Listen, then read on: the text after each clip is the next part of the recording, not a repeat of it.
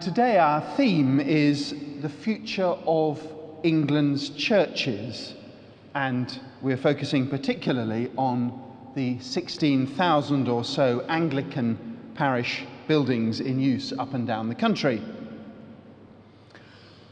Clergy don't need reminding what a preoccupation looking after church buildings can be. In their task, parishes are assisted by the Council for the Care of Churches, a body set up by the General Synod, which has been chaired since 2003 by Graeme Knowles, the Dean of St Paul's. Uh, before moving to London last year, he was the Bishop of Sodor and Man, and before that, the Dean of Carlisle. Sir Roy Strong was director of the Victoria and Albert Museum for 13 years until 1987, since when he has been widely known as a broadcaster and an author. Most particularly for our purposes today, and most recently, he has published A Little History of the English Country Church. In that book, he argues that we need to radically rethink our use of country church buildings if we are to preserve this invaluable heritage. Sir Roy. Thank you. I pressed the magic button, so you ought to be able to hear me. Um, well, this is the fourth time I've appeared in this particular pulpit.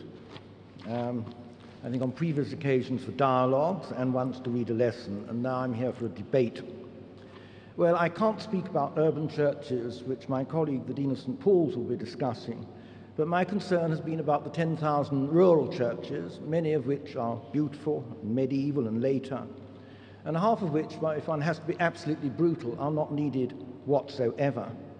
And I speak as somebody who lived on, who lives and has lived for over 30 years on the Welsh borders in Herefordshire.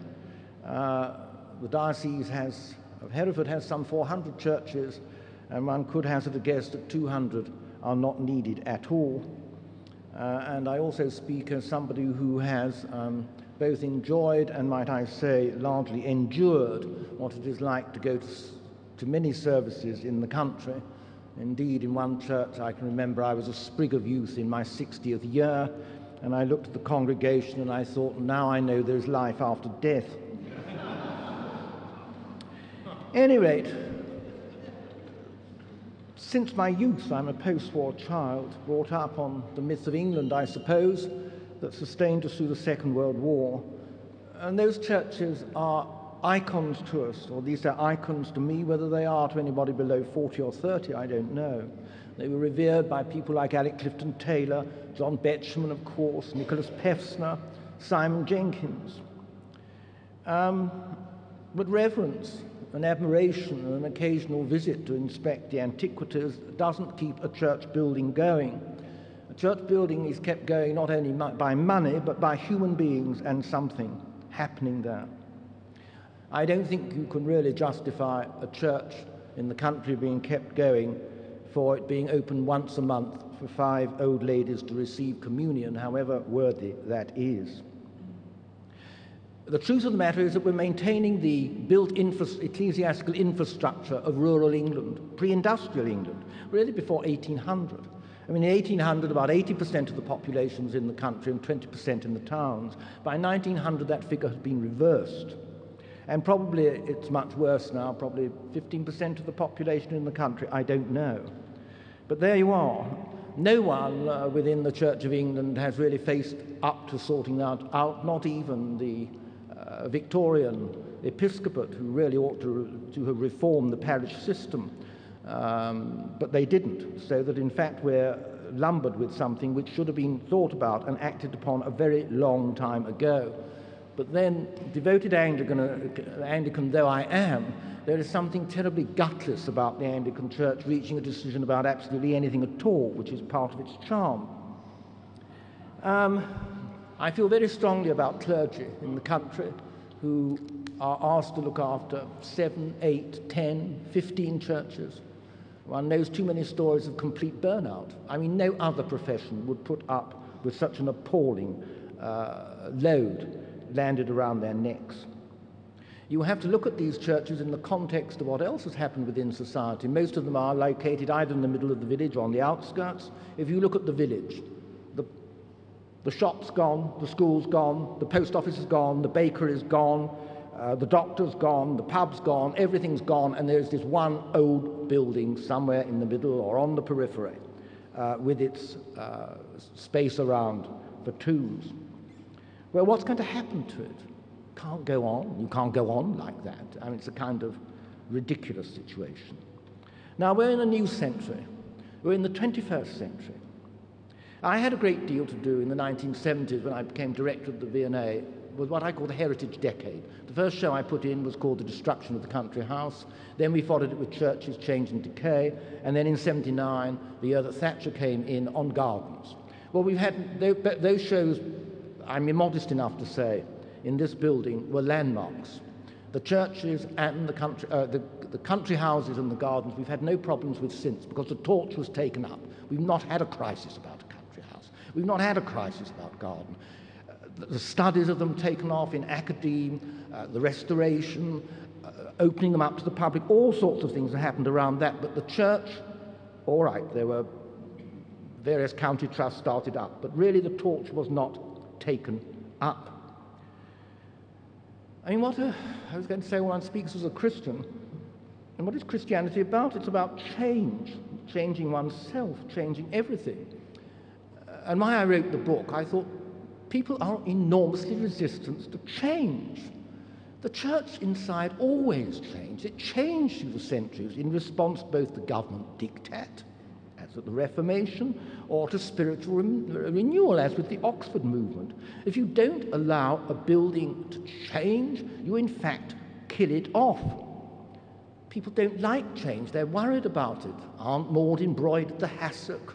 Granny sat in the pew over there, some dreadful 1840s thing I'd cheerfully burn.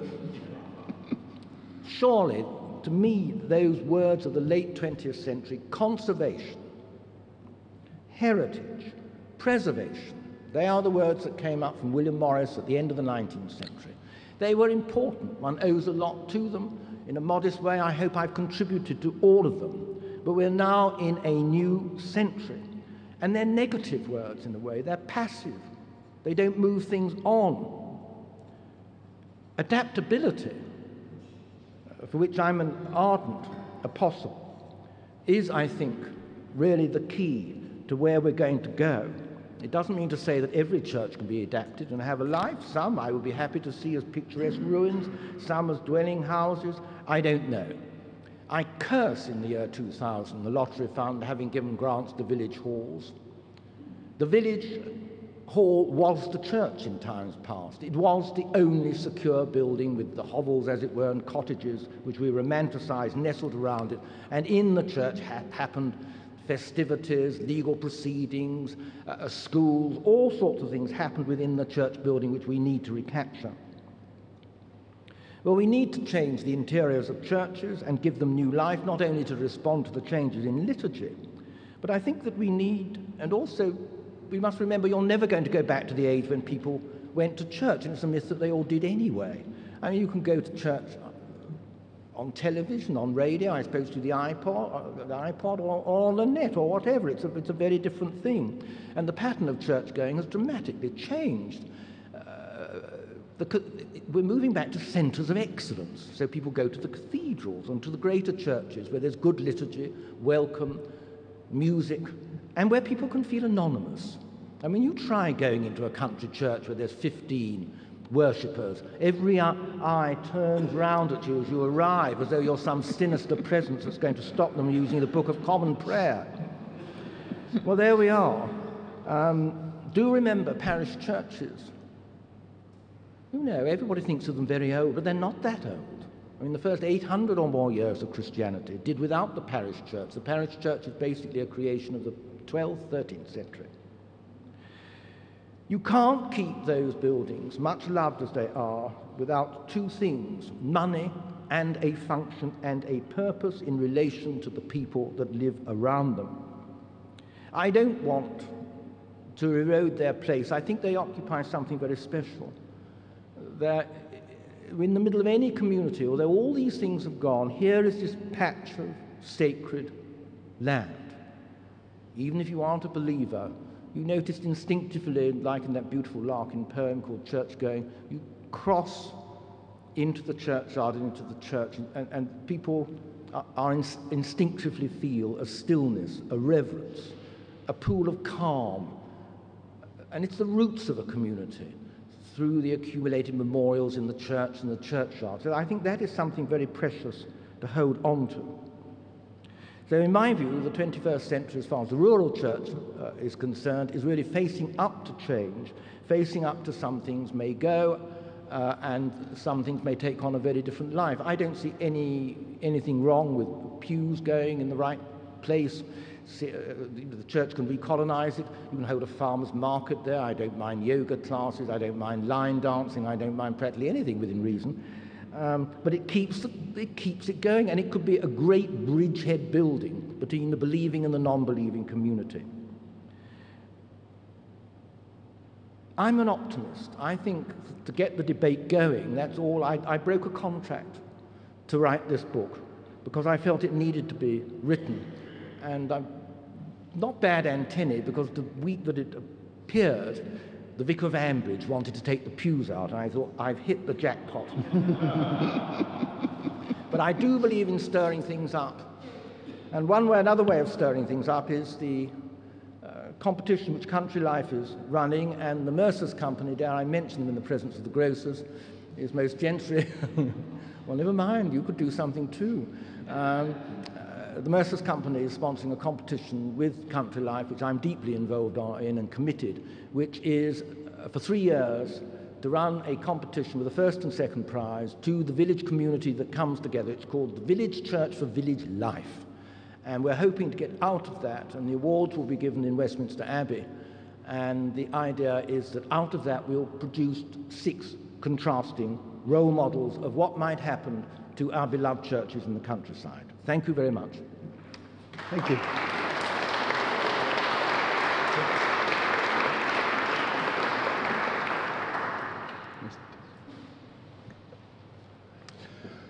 I have a heathen friend who lives in Frome. He just about copes with the fact that he has a friend who is in priestly orders. He quite likes taking me out to visit Somerset. The thing I hate about it is that he insists on going armed with Simon Jenkins' book. It's tucked under his arm, it's on the back seat of the car wherever he goes. And sadly, he believes everything that Mr. Jenkins writes about any church that he visits.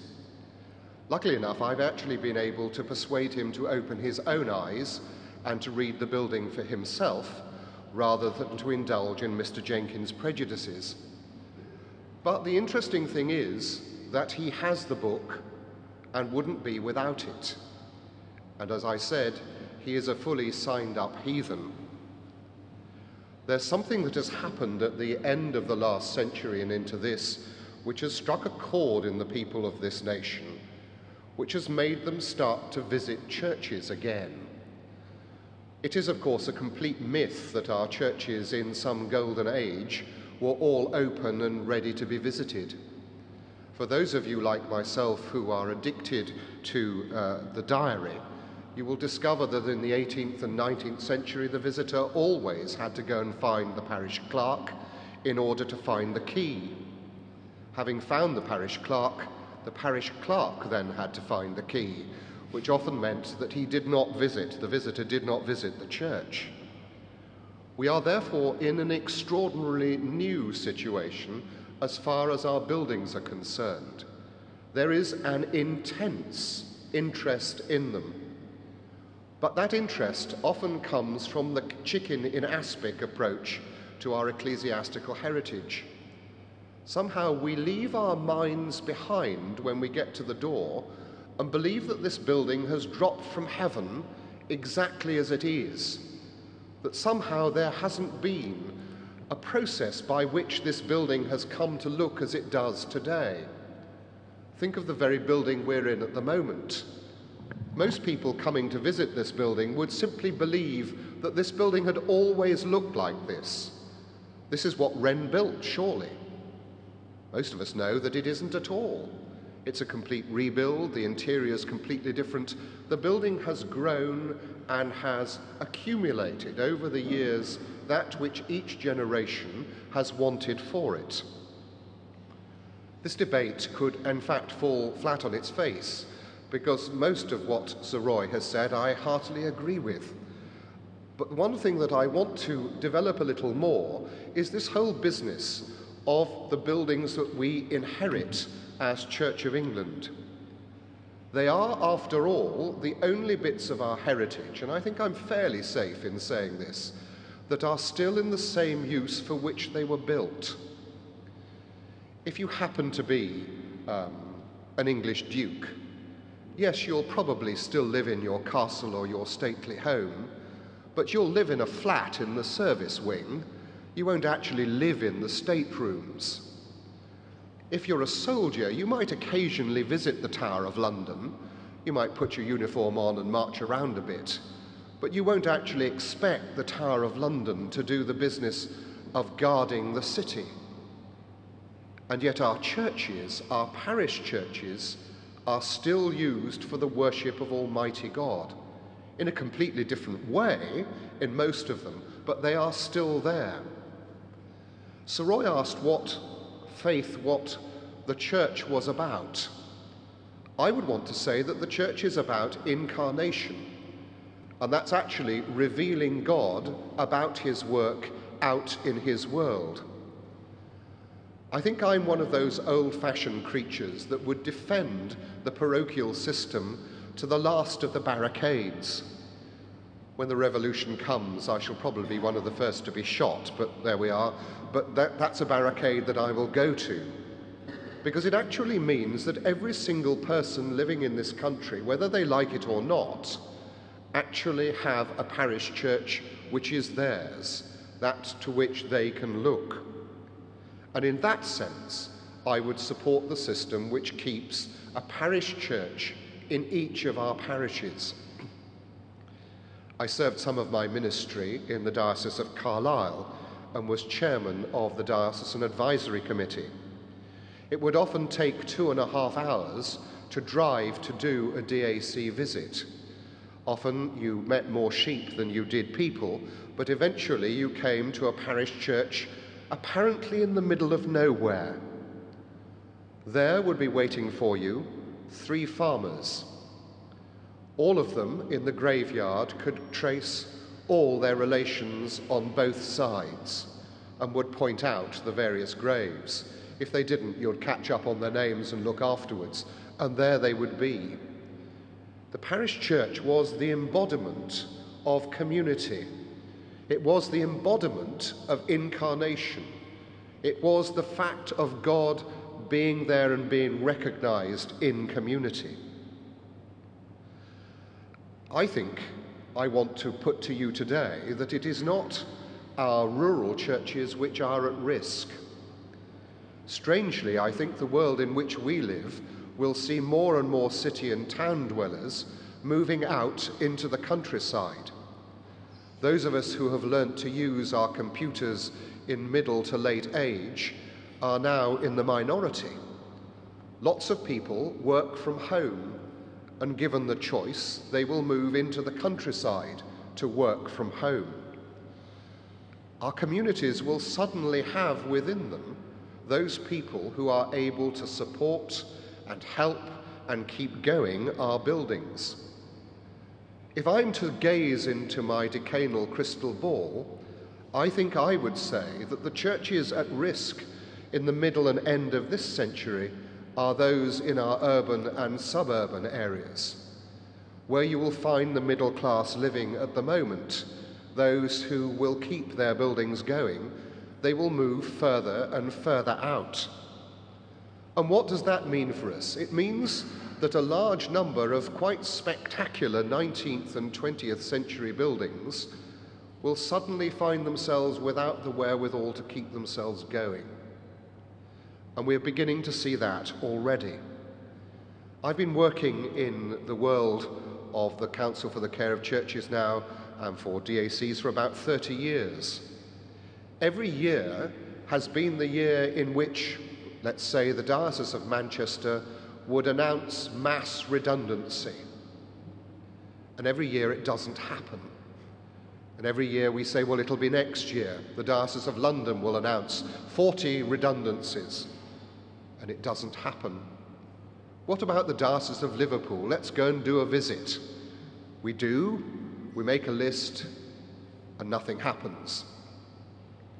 I've got a feeling that our parish churches are much more embedded in the psyche of those of us who live in this country than we actually realize.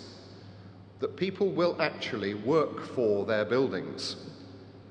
But I think, as I've said, that we will face, as this century progresses, more and more problems in our urban and suburban areas. Our buildings, too, have never been in such a good condition as they are at the moment. And I say that as an ex archdeacon. It might seem odd as you travel around the country and see some of our buildings looking a bit tatty, but take them as a general rule, and you will see buildings in good order. I would agree with Sir Roy entirely that we are prey to the preservationist, the conservationist, all those other words. Those who actually do want simply to take our buildings and, like Simon Jenkins, turn them into museums to Christianity, because after all, Christianity is dead, isn't it?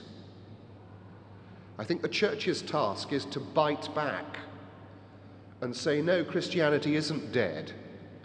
There are people worshipping this church. They might be five old ladies. I can tell the story that I started my ministry in Broadstairs. And every year we said that we would close matins down the next year, because by then a good third of the congregation would have died. A third of the congregation did die, and God, in His infinite love and mercy, sent another 70 elderly people to fill up the places of the people that had died. there is always there is always that continuity of people coming through the church. I would want to say, too, that I will stand shoulder to shoulder with Sir Roy in his wonderful use of the word adaptability. There was a horrible pause in my heartbeat when I thought he was going to say flexibility. Flexibility is a word that I would ban from the English language. It means that I want to do something with my church, but I haven't quite decided what yet. But flexibility sounds really good. What it actually means is piles of chairs at the back of the church. It actually means uh, the front of the church hasn't been quite sorted out, so we're using an altar that we've ordered out of a catalogue, which looks quite nice, doesn't it? But nothing has been thought through. Adaptability is about taking the building you have and making it speak, making it work, and making it function for today. And that is the inheritance we have of buildings that have functioned for the moment that they are in history. And that we have to fight for, that you have to fight for, unless we want the Simon Jenkins of this world simply to turn our buildings into nice places that we visit on a spring afternoon when some nice person has unlocked it.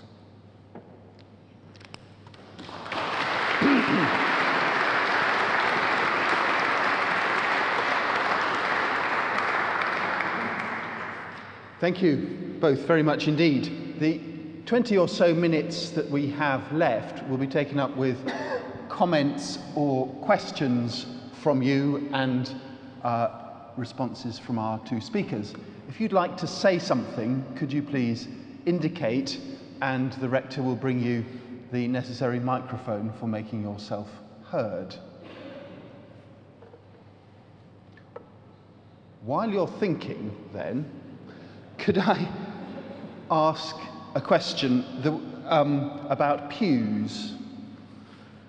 Sir Roy, you clearly think that if parish churches, country parish churches, are to adapt, there's going to be several bonfires of Victorian pews up and down the country. Now they're going to antique shops. Right. and then to pubs, presumably, after that. How do you think the church should uh, respond or adapt the current system to permit that sort of adaptability, let alone flexibility? I thought, Mr. Caddick, you were a very nice person until you mentioned the word pews. Um, I think it's very interesting the, the sticking points in any kind of process of adaptability. And fascinatingly enough, seating is one of those. And it is always around the argument between the lobby that wishes to preserve that which perhaps is a complete set of seating. Where can we think of? I mean, if you think of a, of a Wren church that wasn't bombed, that has its entire pewing intact, and Sir Roy comes along and says, This would make a wonderful place for a badminton court for this village, which it desperately needs. And he proves it because he produces for you a badminton club with 36 members. Now, which wins? Community and use of the building, or Mr. Wren's pews?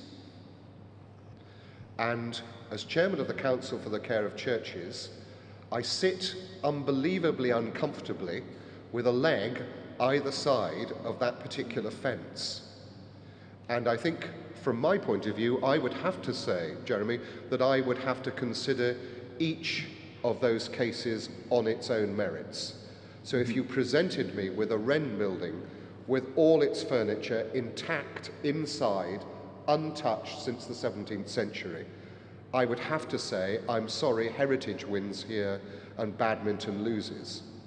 If you showed me a building in which it was possible to do a wonderful Anglican compromise, that is to say, retain something of the past but also provide the badminton court, I would happily go down there. Equally, I would happily see the removal of a whole set of pews which were really of no value whatsoever. Can, can I add something? Can, can I just add something very quickly there? Um, yes, I would go along with what the Dean has said, but unlike in the case of either country houses or indeed gardens, churches have more committees deciding things, and this is, this is, it, the list is simply appalling. You've got the diocesan list, you've got English Heritage, you've got um, the Council for the Care of Churches, the Historic Churches Trust, the Friends of Friendless Churches. I mean, what a title. Talk about falling on your own spear. And the list goes on and on. I remember doing a list, it ran on for a 16 lines of a paragraph and it didn't, didn't finish the list. In other words, it is very difficult to alter anything in a church. You can alter something in a, move a country house or a garden on, but you try and move a church on. And really, all of that, there's, there's just too many, and then there's the Georgians, the Victorians, the 20th century society full of people who never go worship in a church. But boy, they're down there if you touch the Victorian Hassocks. As one who still bears the scars between his shoulder blades of, of, of appearing before chancellors, trying to persuade the Georgian Society or the Victorian Society that they are wrong, I, I would agree with you entirely. I think the system is far too complicated, and far too many people have a finger in the pie, in a, in a pie in which they put no financial input at all.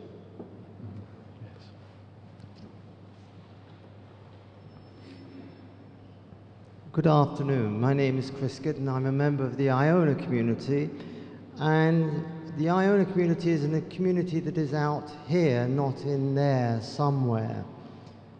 The Christian church is also a community, and a community that has built up over time of being out there, not in the building, of involving the people in our parish system.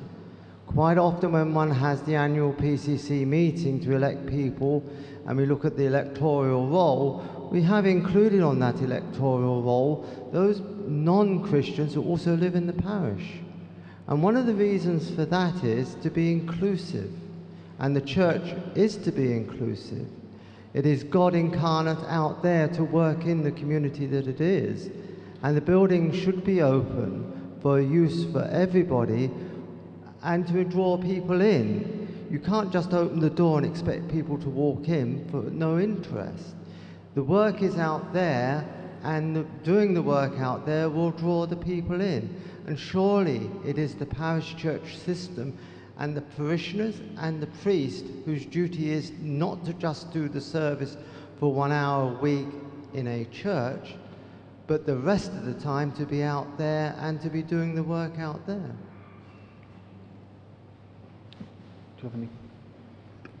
Well, I wouldn't. I, that's a very nice idea, but if you have 15 churches landed on you, um, you're being out there going around 15 churches, let alone going out there beyond that.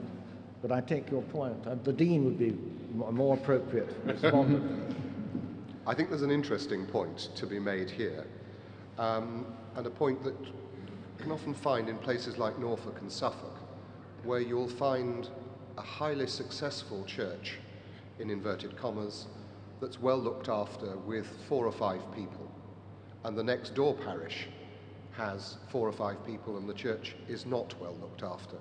And a lot depends simply on the character of the people who happen to be in that parish at that moment. And go back in 50 years and it could have swapped one way and the other. So a lot of, lot of the, the, the whole business of how we use, how de- we develop, how we interpret our buildings depends on the people who are actually there at this moment. We can do any amount of encouraging, we can do any, any amount of, you know, chivying, but if the will isn't there, I've just been to Dorset, and the one building I wanted to get into, which was an immensely famous building in the middle of Dorset, quite clearly had a congregation who had decided to keep the building locked. Around it were other buildings which were wide open, welcoming. Everything that was valuable was locked away, so we could get in, we could see what we wanted to see. The one spectacular building was locked for no reason at all, other than the fact that the will wasn't there.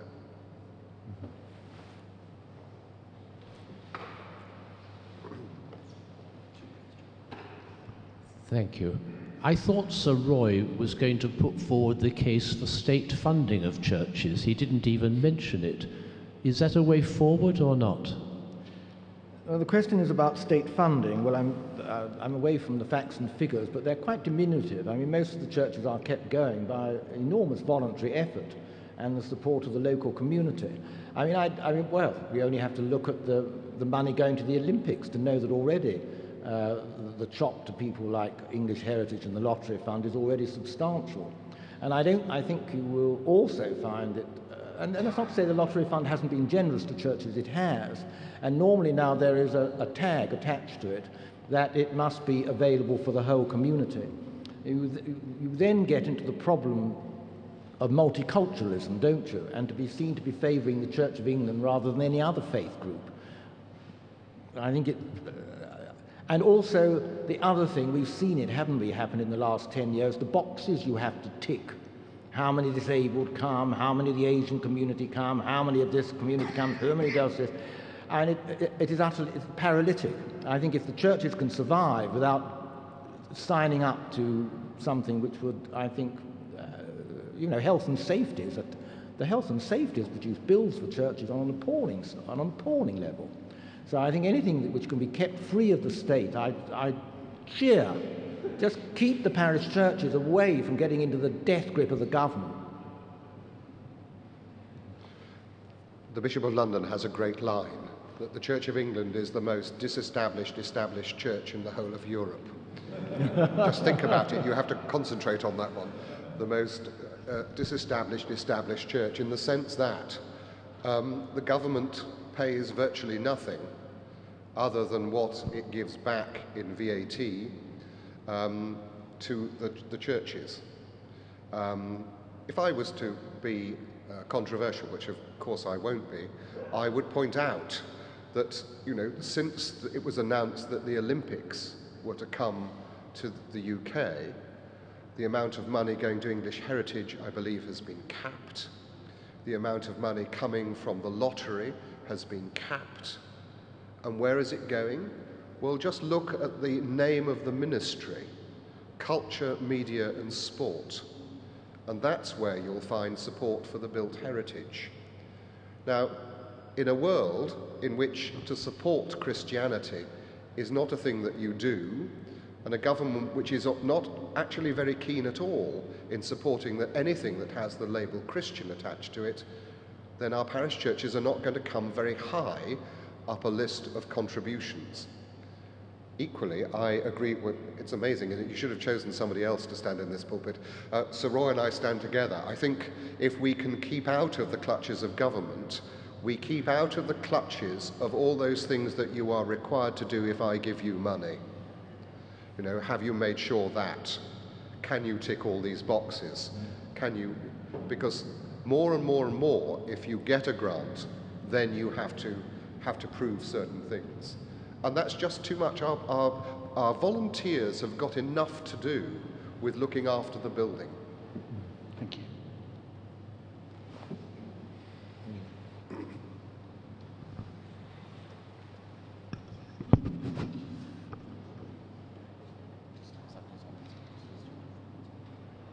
Um, my name's Sheila Cameron. I've had um, a certain amount of responsibility for making difficult decisions in relation to adapting churches because I was a diocesan chancellor, um, in particular the Chancellor of London for a number of years.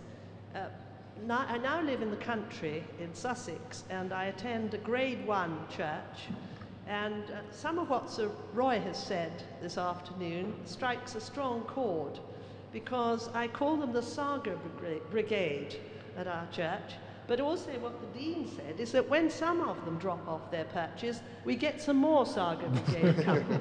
and um, actually, uh, although I'm of retirement age, um, I have a certain youthful approach.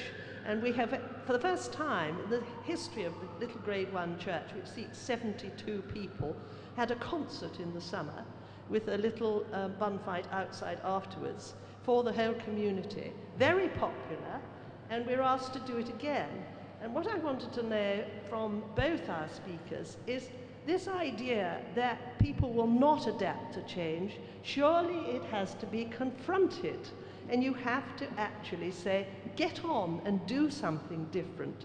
It, it's wrong with all the churches we have, the rural churches which we have, are part of the Church of England, which is the established church in this country. And as long as the Church of England is the established church, it is that building which people turn to in their hour of need. They go to it. They go to some churches and light candles. They may not attend the regular services, but that building represents God in the community. They also happily go there for weddings. And the General Synod, in its wisdom, is going to, well, has passed legislation which now has to go through Parliament to widen the opportunity for more people to get married in churches. We had a young couple last summer who regularly came for six months because they wanted to get married in our church and they had no particular connection with the parish. And they were prepared to do that and they came every Sunday and they've been back since they got married because we did our best to welcome. Now, there's a huge amount that can be done, and I'm sorry, Sir Roy, I do not agree with you that we've just got to get rid of a lot of these little churches. We have, I entirely agree, got to bring back more life into them. But surely it's for all of us, whatever our age, and particularly we do hope some of the younger people will look, look at it the same way, to, to bring back life into it. It can be done so easily. Uh, but we may I also take up the time just to mention another point which you lit upon, um, hit upon, uh, Sir Roy, and that is the very important point, and the Dean's just touched on it. In 1983, I think it was, the Church of England first accepted grant aid, which was a contribution from the state to help towards the upkeep of buildings. At the time, those of us who were around at that time said, We're in for difficulties. As soon as you accept money from someone else, that someone else is going to tell you what you can and you can't do with your buildings and that has come to pass. We have English heritage, we have the statutory amenity societies, the Victorian Society, the Society for Protection of Ancient Buildings, the Georgian Society, the 20th Century Society. Yes, and those are state funded bodies, and they have a say over what happens in our churches. We also have our own system of control and regulation, And every diocese has its own diocesan advisory committee which advises on changes, and we have the national body chaired by the Dean, the Council of the Care of Churches. But how do we untangle ourselves? Because people say, why don't we have more state aid? The more state aid you receive, the more you are kowtowing to the views of conservationists who have not got adaptability at the top of their agenda. Well, that's a very long and complicated statement. Um, I think one, I already listed off a great deal of all those societies and that sort of thing, and that really needs, urgently needs sorting out. The amount of money that actually comes, as you know, uh, you sat on all those committees uh, from English Heritage and the other things, it, is very, very limited. And I, could, I can remember the, when the money for churches first came through, it was as a result of the 1977 exhibition at the V&A. Three weeks after, for the first time, government produced some money, but the majority, as you know, comes from elsewhere. The extraordinary thing, I was talking to an archdeacon two or three weeks ago, and he said, yes, we hold these meetings, all the church wardens come, and we, we say to them, look, you are just going to the cliff edge, year by year, going where you're just going to drop off. And they all agree and they say, oh, we've got to go back and change things. And he said, every year it's the same. They go back and they alter nothing. Now, the only thing, this goes back into really what something the Dean was saying, um, uh, uh, the decentralization of people working. I mean, the strength of the village, the village is now made up of commuters, second home owners, and the retired. Well, they, they have time to give to the building and to the church, and they also have considerable financial resources. It's a different constituency, but that has to be built upon. But there is no mechanism that I know of, maybe you do, to force church wardens and to, to force people to make a decision as to what they're going to do with that building. And that, that, that, that's what I mean by there's a kind of gutlessness about the Church of England. I mean, there is no central directive. And in the case of a Catholic church, if it falls below a certain number, the key is turned on the door and it's shut and demolished a year later. But there is no such, and I would hate that sort of thing for the, the, the C of E, but there is, there is no central force that can actually make people reach a decision about what they're going to do. And the result is, of course, is drift. It just drifts. Also, another thing which, uh, uh, up until very recently, I understood that clergy were moved on in the Church of England the whole time. Therefore, either they were very reluctant to start something up because they would be one minute in Budleigh Salterton and the next minute up in Scunthorpe, and what was the point of doing anything in the first place anyway? And you really have to have clergy in post for a period of 10 years to see any major change through. Bear in mind, when you meet people, you will know about this, and you ask them, well, how did you achieve that change? Well, some of the changes, which are quite modest, like taking two pews out or altering an organ loft or something, go back into the mist of time. It takes five or six years to get the permission through, let alone do it. Perhaps the Dean can add some more on this. I've always wanted a job in Budleigh Salterton, actually, but nobody's offered it to me. Or Sidmouth, prefer- preferably. Um, the, the, only thing I want to say uh, about the Dean of the Arches comment is that I think we're, we're probably just about coming out at the end of a set of clergymen and clergywomen within the Church of England who deeply believed that the buildings were an encumbrance rather than an aid to mission. And I think we are, we, we, we suffered that from about the 70s through. Somehow that our buildings hindered the mission of the church. And I hope what we're actually beginning to get through now is that, in fact, they are considerable aids to mission and not hindrances. And we need to work very hard at that. That they, um, sorry for those of you who have heard the lecture that I've given, they aren't albatrosses which have been uh, stuck round our necks that, that stop us doing the work of God. They are actually there as a tool for mission and can be used as such. Now, that is going to take a long while to, to, to happen, but once again, we're back to the people.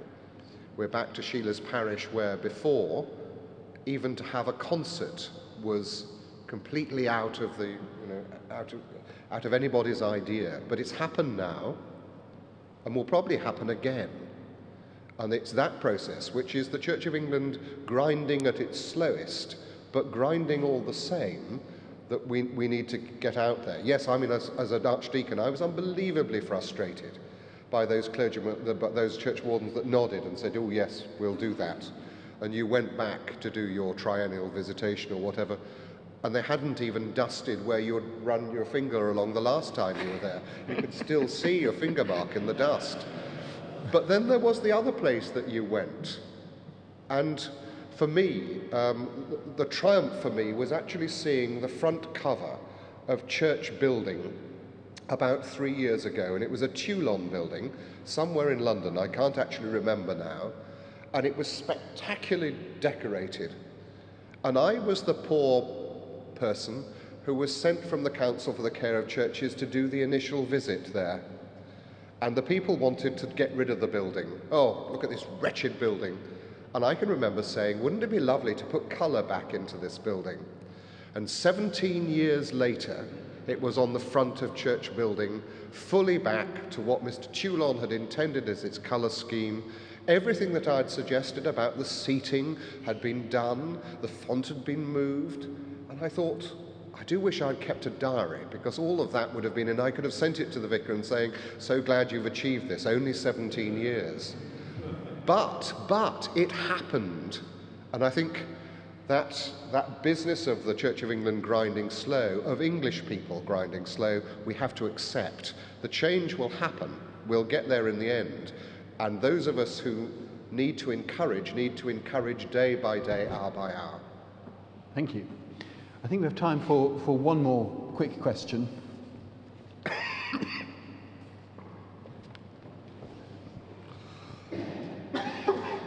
Thank you. My name is uh, John Methuen, and I'm formerly the Dean of Ripon.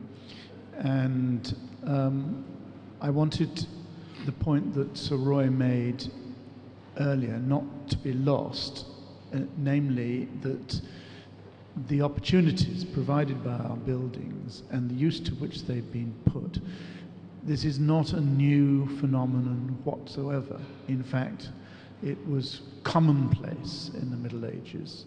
There was something happened in the late 16th and early 17th centuries with regard to the parceling up of religion in one compartment of life and, and separating it out from the rest of life, which was an aberration, frankly and um, the idea of these sorts of debates, of concerts, of Christmas fairs, of uh, all sorts of community activities uh, would have been unthinkable um, except that they took place in the church.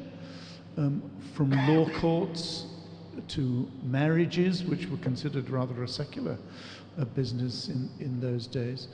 Um, I mean, it, that is a point that is it's not a question of innovation and change.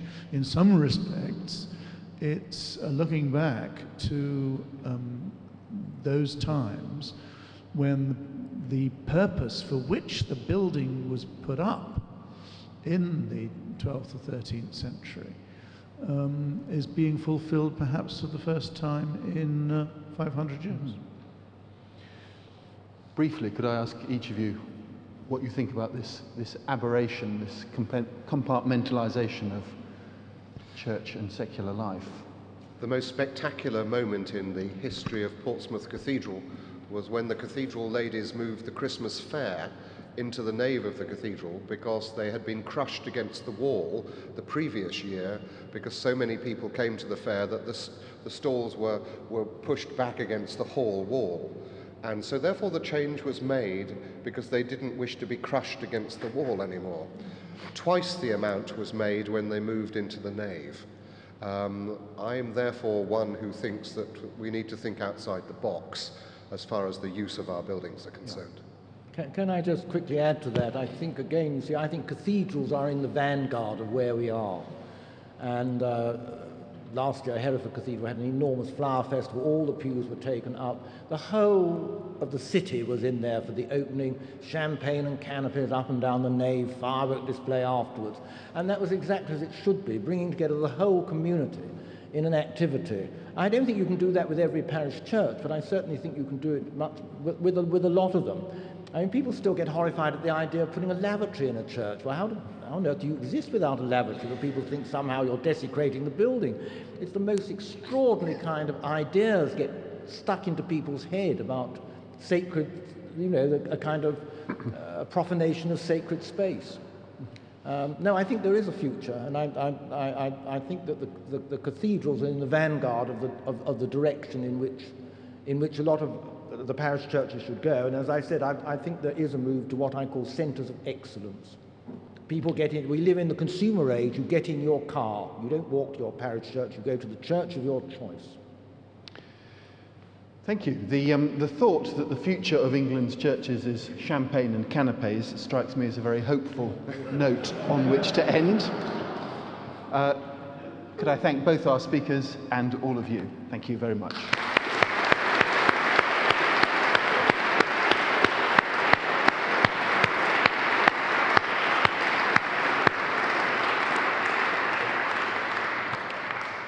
And before you go, can I tell you about uh, the next Cheapside debate, which is next month on the 26th of February, when we'll be considering uh, Anglican union with Rome. Is it a, our destiny or a disaster? Thank you.